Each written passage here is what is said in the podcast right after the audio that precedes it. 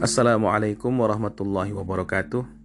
Bismillahi walhamdulillah Wassalatu wassalamu ala rasulillah Wa ala alihi wa sahbihi wa mawalah. Sahabat-sahabat yang dimuliakan Allah Kita bertemu kembali di serial Jejak Rasul Kali ini di episode yang ke-26 Terasa oleh kaum musyrikin Quraisy bahwa dakwah Islam itu semakin hari kok semakin kuat. Ada orang-orang muslim yang bermigrasi ke Habasyah Ingin dipulangkan, gagal karena mereka berhasil mengambil hati Najasyi dan An-Najasyi pun simpati kepada kaum muhajirin ini. Lalu mereka mendapatkan perlindungan untuk tinggal di sana, mereka damai di sana, mereka bebas menjalankan agamanya, mereka bebas menjalankan keyakinannya dan ini memang menjadi satu pukulan tersendiri bagi orang-orang musyrikin Quraisy.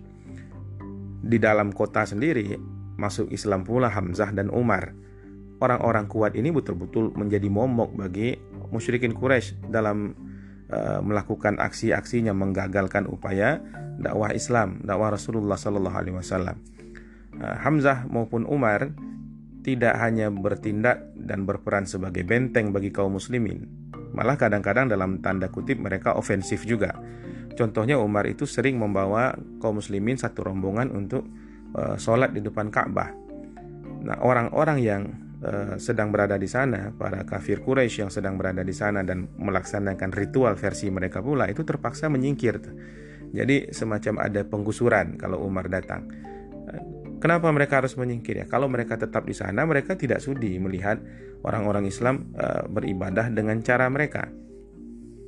Karena menurut mereka ini adalah satu penyimpangan dari agama nenek moyang. Tapi kalau mereka ingin cegah juga, mereka sudah tahu siapa Umar orang ini bersedia uh, bertarung, orang ini tidak akan pernah mau kalah, dia tidak bisa men, apa digugat kemauannya atau diganggu harga dirinya. Ini eh, konflik-konflik uh, seperti ini pasti akan sangat melelahkan.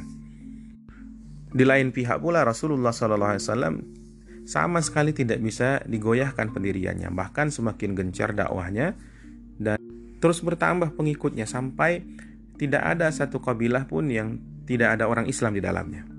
Utbah sudah diutus menghadap Rasulullah SAW lalu memberikan tawaran-tawaran berupa uh, posisi menjadi raja Arab kah ataukah ingin uh, menikahi perempuan yang paling cantik di daerah itu atau ingin menjadi orang yang paling kaya dengan uh, sumbangan harta benda semua orang. Tapi semua ditolak oleh Rasulullah SAW karena memang Nabi tidak punya misi untuk itu. Beliau adalah Nabi sebenar Nabi dan demikianlah karakter sejati dari para rasul utusan Allah Subhanahu wa taala dan orang-orang yang mengikutinya. Kita misalnya bisa temukan di surah Yasin. Uh, Wajah min aqsal madinati rajulu yas'a. Datang seorang laki-laki dari sudut kota memberitahukan kepada kaumnya, "Ya qaum ittabi'ul mursalin." Wahai kaumku, ikutilah para utusan Allah ini. Ittabi'u man la yas'alukum ajra wa hum muhtadun. Ikutilah orang-orang yang tidak minta ganjaran, tidak minta upah kepadamu dan mereka itu adalah orang yang mendapat petunjuk. Jadi memang para nabi itu cirinya tidak pernah minta upah. Mereka bekerja untuk Allah Subhanahu wa taala dan Allah sajalah yang mampu mengganjar apa-apa amal baik yang telah mereka lakukan di dunia ini. Tapi kegagalan diplomasinya Utbah itu tidak membuat mereka surut satu ketika datang lagi orang-orang yang lebih senior lagi. Para tokoh-tokoh Quraisy menemui Rasulullah SAW termasuk tokoh-tokoh tuanya. Di antaranya Walid bin Mughirah. Di antaranya lagi ada Al-As bin Wail yang sudah kita singgung profilnya pada pertemuan kita yang lalu. Nah, mereka datang menemui Rasulullah SAW yang ditawarkan tetap sama. Harta, wanita, kekuasaan, dan Rasulullah menolak lagi Misi Rasulullah SAW adalah membuat manusia kembali kepada fitrahnya, menyembah Tuhannya yang sejati, menyembah Allah Subhanahu wa taala. Misi Islam ini seperti apa yang disampaikan di nantinya oleh Ribi' bin Amir di hadapan Rustum, penguasa Persia, yakhrujun nasi min ibadatil ibad li ibadatillahi wahdah. Mengeluarkan manusia dari sistem penghambaan, peribadatan kepada sesama hamba menuju penyembahan kepada Tuhan yang sebenarnya yakni Allah Subhanahu wa taala. Jadi misi sebesar ini tidak mungkin akan uh, goyah oleh hal yang remeh-temeh dan tentunya Allah sudah menyiapkan rasul yang sangat teguh untuk mengemban misi itu dan dialah Muhammad sallallahu alaihi wasallam orang yang paling teguh hatinya di dunia ini. Nah karena nampaknya Nabi tidak tertarik kepada hal-hal duniawi demikian terhadap harta, terhadap tahta, terhadap wanita, maka mereka menurunkan uh, negosiasinya gitu. Jadi posisi tawar diubah sedikit Uh, bagaimana kalau kita ini win-win saja wahai Muhammad? Kalau engkau menyembah Tuhan kami sehari nanti kami akan gantian menyembah Tuhan engkau pula satu hari. Qalu na'budu ilahaka yauman wa ta'budu alihatuna wa ta'budu alihatina yauman. Uh, kami akan sembah Tuhan kamu sehari kamu, sembah pula Tuhan Tuhan kami satu hari nah, ini terlihat adil nih win-win ada sinkretisme kepercayaan. Tapi ya ini merupakan satu kekonyolan. Tawaran-tawaran ini tidak lain menggambarkan bahwa memang agama wasani ini, agama keberhalaan ini tidak punya konsep yang matang dalam ketuhanannya. Agama ini agama yang berubah seiring perubahan kebudayaan manusia. Bisa kita katakan ini agama antropologis, agama budaya, agama yang merupakan uh, hasil pikiran ataupun hasil perasaan atau hasil kebudayaan yang hari ke hari akan selalu mengalami modifikasi sesuai dengan perkembangan manusianya itu sendiri. Jadi dia tidak punya konsep baku, tidak punya pilar-pilar yang uh, asasi dalam menopang agamanya dan agama seperti ini jumlahnya banyak sekali di dunia.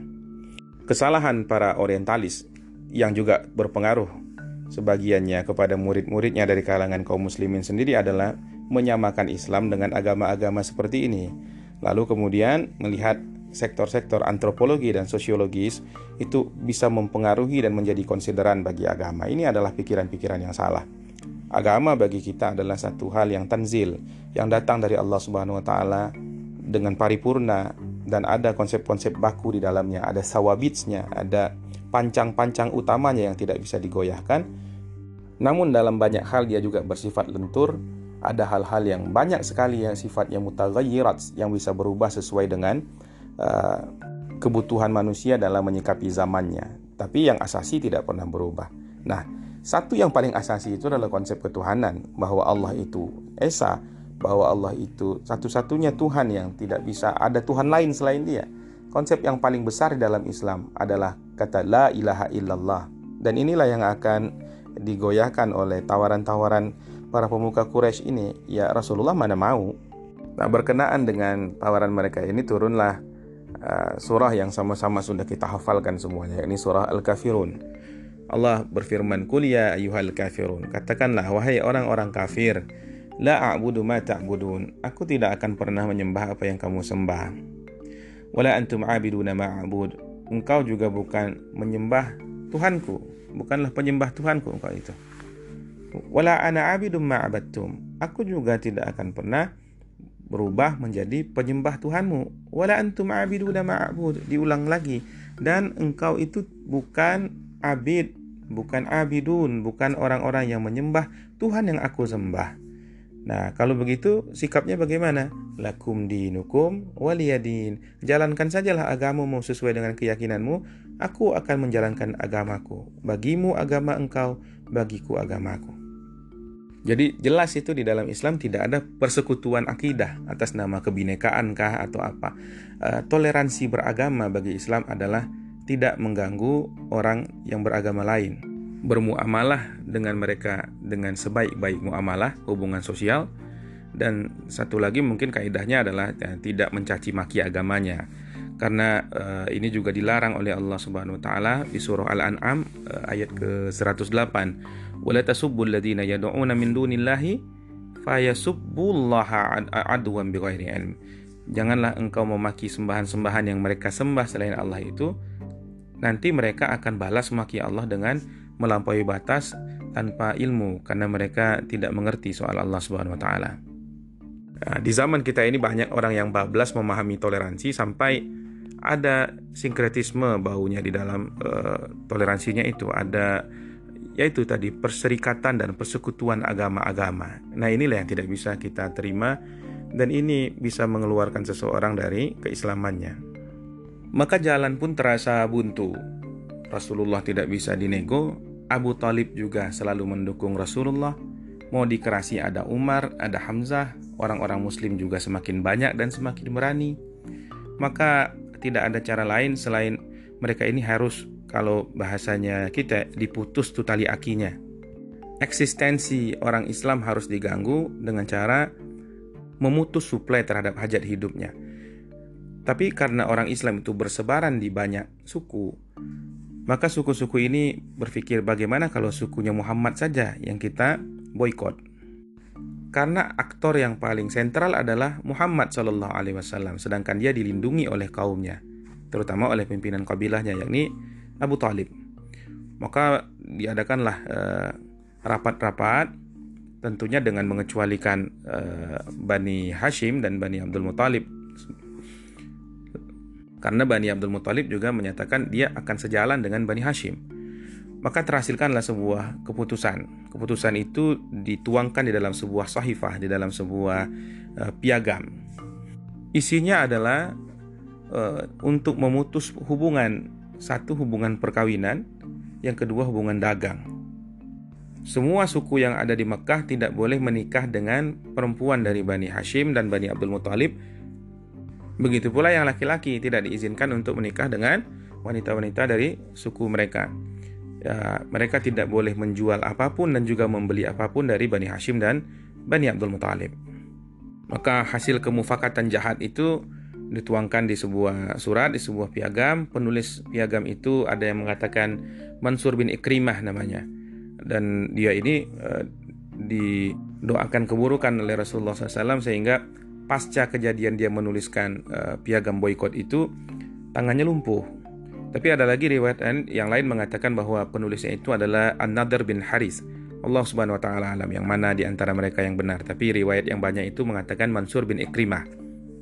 Perjanjian itu kemudian akta itu piagam itu ditempel di Ka'bah. Jadi mereka-mereka ini melakukan kemufakatan jahat, menuliskannya lalu ditempelkan di dinding tempat suci begitu. Jadi uh, luar biasa mereka ini. Bani Hashim dan Bani Abdul Muthalib kemudian uh, merapatkan barisan atas nama semangat kekeluargaan mereka. Saat itu orang Islam sudah banyak di Bani Hashim dan Bani Abdul Muthalib, tidak hanya Rasulullah seorang saja. Lantas mereka pun uh, memencil di kampungnya, di syiibnya sendiri di antara keluarga besar itu, di antara kabilah besar itu yang tidak bergabung dengan mereka, malah bergabung dengan suku-suku lain di luar yang melakukan boykot itu hanya satu orang, yakni Abdul Uzza bin Abdul Muthalib alias Abu Lahab. Blokade ekonomi dan isolasi sosial ini memang sangat menyusahkan. Hajat hidup orang itu ya untuk berumah tangga dan untuk makan minum itu sangat utama, sangat asasi. Itulah yang dihalangi dari uh, kabilah Bani Hashim dan Bani Abdul Muthalib sampai mereka kesusahan dan harus makan daun samur itu sejenis daun-daunan yang warnanya kecoklatan saking tidak adanya makanan. Tentunya ada orang-orang yang bersimpati ya orang-orang muslim utamanya Abu Bakar dan Umar itu mengupayakan bantuan apa saja yang mereka bisa. Tapi karena periode boykot ini cukup lama mencapai tiga tahun, mereka kesusahan juga itu sampai tahun kedua pemboikotan harta Abu Bakar sudah terkuras banyak sekali. Dia tidak bisa disebut orang kaya lagi masa itu. Orang-orang yang di luar Islam juga ada yang bersimpati. Misalnya uh, Hakim bin Hizam bin Khuwailid. Itu adalah ponakannya uh, Sayyidah Khadijah radhiyallahu anha. Biasanya orang yang mengantar bantuan itu sembunyi-sembunyi itu. Tapi pada saat uh, Hakim bin Hizam akan mengantarkan tepung untuk uh, bibinya Khadijah radhiyallahu anha berjumpa di uh, di tengah jalan itu dengan Abu Jahal. Lalu Abu Jahal tanyakan, "Ke mana kamu mau bawa makanan ini? Ke Bani Hashim?" Tidak boleh wahai anak muda, ini mereka sedang mengalami pemboikotan dan kamu itu melanggar kesepakatan. Hakim katakan ini untuk bibiku.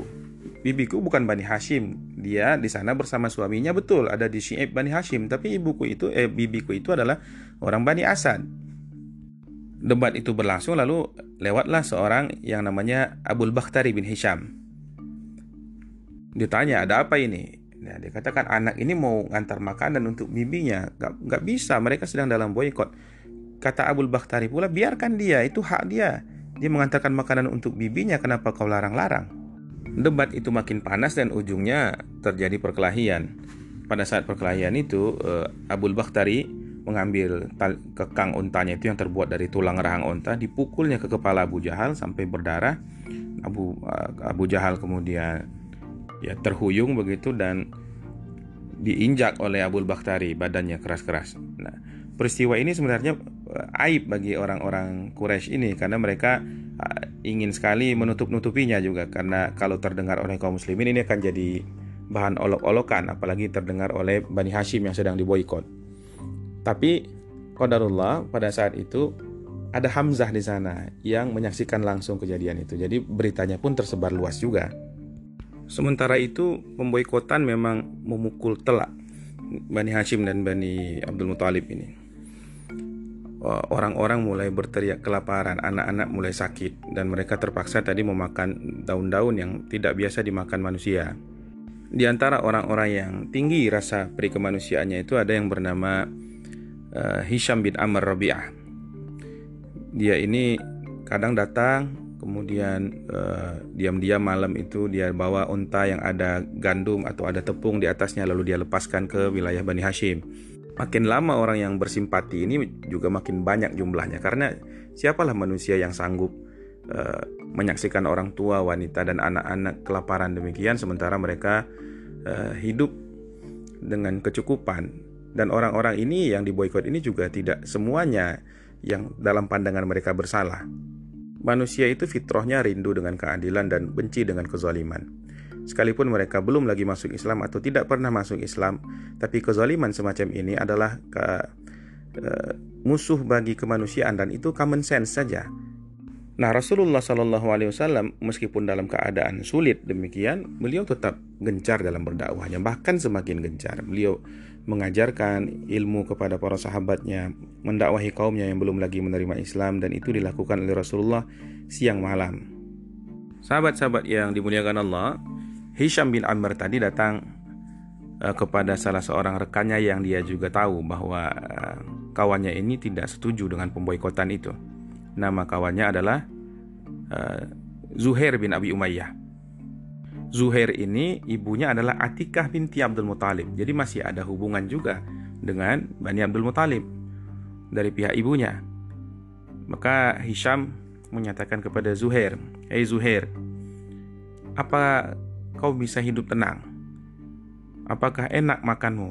Apakah engkau mengenakan pakaian bagus-bagus? Engkau bisa bebas menikah, sementara paman-paman engkau dari jalur ibumu itu diisolasi sedemikian rupa. Susah hidup mereka sekarang. Makan saja sudah sulit. Putri-putri mereka sudah besar-besar, tidak bisa menikah. Kira-kira engkau tidak terganggu dengan ini? Kata Zuhair, saya juga kasihan dengan mereka, tapi apa yang bisa aku lakukan? Aku ini sendiri. Wallahi kalau aku didukung orang lain, pasti aku akan berupaya untuk membatalkan apa yang tertulis pada sahifah itu. Kata Hisham bin Amr, ada orang yang mendukung kamu. Siapa itu? Ya saya katanya. Nah, wah kita udah berdua nih, ayo kita cari orang ketiga biar kita makin rame. Nah, kemudian Hisham cari lagi orang yang ketiga untuk bersekutu dengan dia ditemuilah Mut'im bin Adi. Uh, ditanyakan kepada Mut'im, "Wahai Mut'im, uh, Bani Abdi Manaf." Uh, dia menarik uh, garis keturunan itu atasnya lagi. itu adalah uh, kabilah besar. Sekarang dua dari kabilah Bani Manaf ini sedang diboykot dan bisa punah itu mereka. Apakah engkau mau terlibat dalam ini? Dicatat sejarah engkau mendukung kezaliman semacam ini. Kata Mut'im bin Adi tidak. Saya sebenarnya tidak setuju dengan itu. Tapi aku kan sendiri katanya. Bagaimana saya mau menentang suara mayoritas orang-orang itu? Kata Hisham, saya akan mendukung kamu dan ada lagi tuh teman kita yang lain. Nah kalau begitu ayo kita perbanyak lagi, kita perbanyak lagi. Kemudian ditemuilah Abu Al-Bakhtari bin Hisham yang tadi berkonflik dengan Abu Jahal tadi. Nah, lalu dia katakan juga hal yang sama. Kata Abul Bakhtari, aku bersedia saja untuk menentang semua kezaliman itu asal kita ada kawannya. Ada kok kata Hisham. Siapa teman kita itu antara lain Zuhair bin Abi Umayyah, Al-Mut'im bin Adi dan saya sendiri. Sekarang kita sudah berempat. Nah, ayo kita tambah lagi. Maka mereka temui satu tokoh lagi yang namanya Zam'ah bin Aswad. Zam'ah bin Al-Aswad bin bin Al-Mutalib. Pada Zam'ah ini mereka datang memuji-muji Zam'ah lalu kemudian mengait-ngaitkan uh, hubungan kekerabatannya dengan Bani Hashim dan Bani Abdul Muthalib.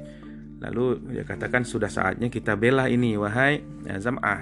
Uh, Zam'ah bin Al-Aswad pun mengatakan saya bersedia asal kita ada kawannya. Lalu disebutkan oleh uh, Hisham bin Amr lagi. Ya sudah ada saya sekarang, ada kamu, ada Mut'im bin Adi, ada Abu Bakhtari bin Hisham dan ada Zuhair bin Abi Umayyah. Jadi sekarang kita udah lima nih. Karena sudah lima orang rasanya sudah cukup. Maka mereka berjanji untuk bertemu. Mereka rapatlah di satu tempat di bagian atas Mekah namanya Al-Hajun. Malam itulah mereka bersepakat untuk uh, membatalkan perjanjian itu dan menyatakan diri tidak terikat lagi dengan eh, hal-hal uh, yang batil demikian. Dan pada saat yang sama pula Allah mengirimkan rayap untuk memakan uh, piagam makar itu sehingga semua dimakani oleh rayap itu kecuali ada nama Allah di sana. Jadi di awal-awal perjanjian itu dituliskan nama Allah Bismikallahumma dengan nama Engkau ya Allah dan bagian itu tidak dimakan oleh rayap. Pekerjaan rayap-rayap yang memakani sahifah itu diberitahukan oleh Allah Subhanahu wa taala kepada nabinya yang mulia. Lalu Rasulullah menyampaikan kepada pamannya Abu Talib dengan reputasi Nabi sebagai Al-Amin, ya Abu Talib langsung percaya. Engkau tidak pernah bohong kepada kami, kata Abu, kata Abu Talib. Maka Abu Talib bersama beberapa orang dari Bani Abdul Muthalib berangkat ke masjid ke dekat Ka'bah untuk menemui orang-orang Quraisy yang ada di sana. Nah, para pembesar Quraisy yang sedang berada di sekitar Masjidil Haram itu mengira ini rombongan Abu Talib ini tidak bisa bertahan lagi nih. Mereka pasti ingin menyerah dan menyerahkan Nabi Muhammad SAW ke tangan orang-orang Quraisy untuk dibunuh.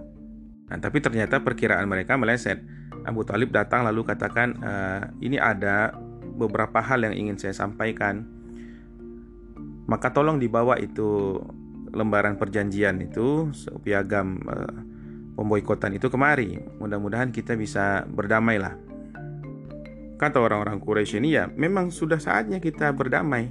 Caranya kalian menerima tawaran kami, nah, maka kita akan bersatu kembali. Penyebab segala ini, penyebab segala perpecahan dan kerusakan dan segala masalah ini kan kalian sudah tahu pangkalnya cuma satu. Muhammad yang membawa agama baru itu. Kata Abu Talib, uh, urusannya begini, separuh di kami, separuh di kalian. Maksudnya bagaimana? Lembaran perjanjian itu, sahifah itu yang ada di tangan kalian, diyakini oleh anak saudara kami Muhammad sallallahu alaihi wasallam dan kami yakin dia tidak berbohong karena tidak pernah dalam hidupnya sekalipun dia punya track record berdusta. Dia beritahu kepada kami bahwa Allah sudah mengutus rayap untuk memakan semua isi perjanjian itu. Kalau yang disampaikannya itu benar dan terbukti, maka perjanjian batal dong. Dan kalian juga harus sadar wahai orang-orang Quraisy semua, kami wallahi tidak akan menyerahkan Muhammad walaupun sampai manusia terakhir di kalangan Bani kami ini meninggal. Nah, tapi kalau ternyata yang dia katakan itu bohong, maka biarlah kami lepaskan dia kepada kalian. Selanjutnya terserah kalian lah. Ingin kalian permalukan atau kalian bunuh, kami akan lepas tangan. Demikianlah keyakinan Abu Talib kepada kejujuran dan kebenaran kabar dari Rasulullah Shallallahu Alaihi Wasallam.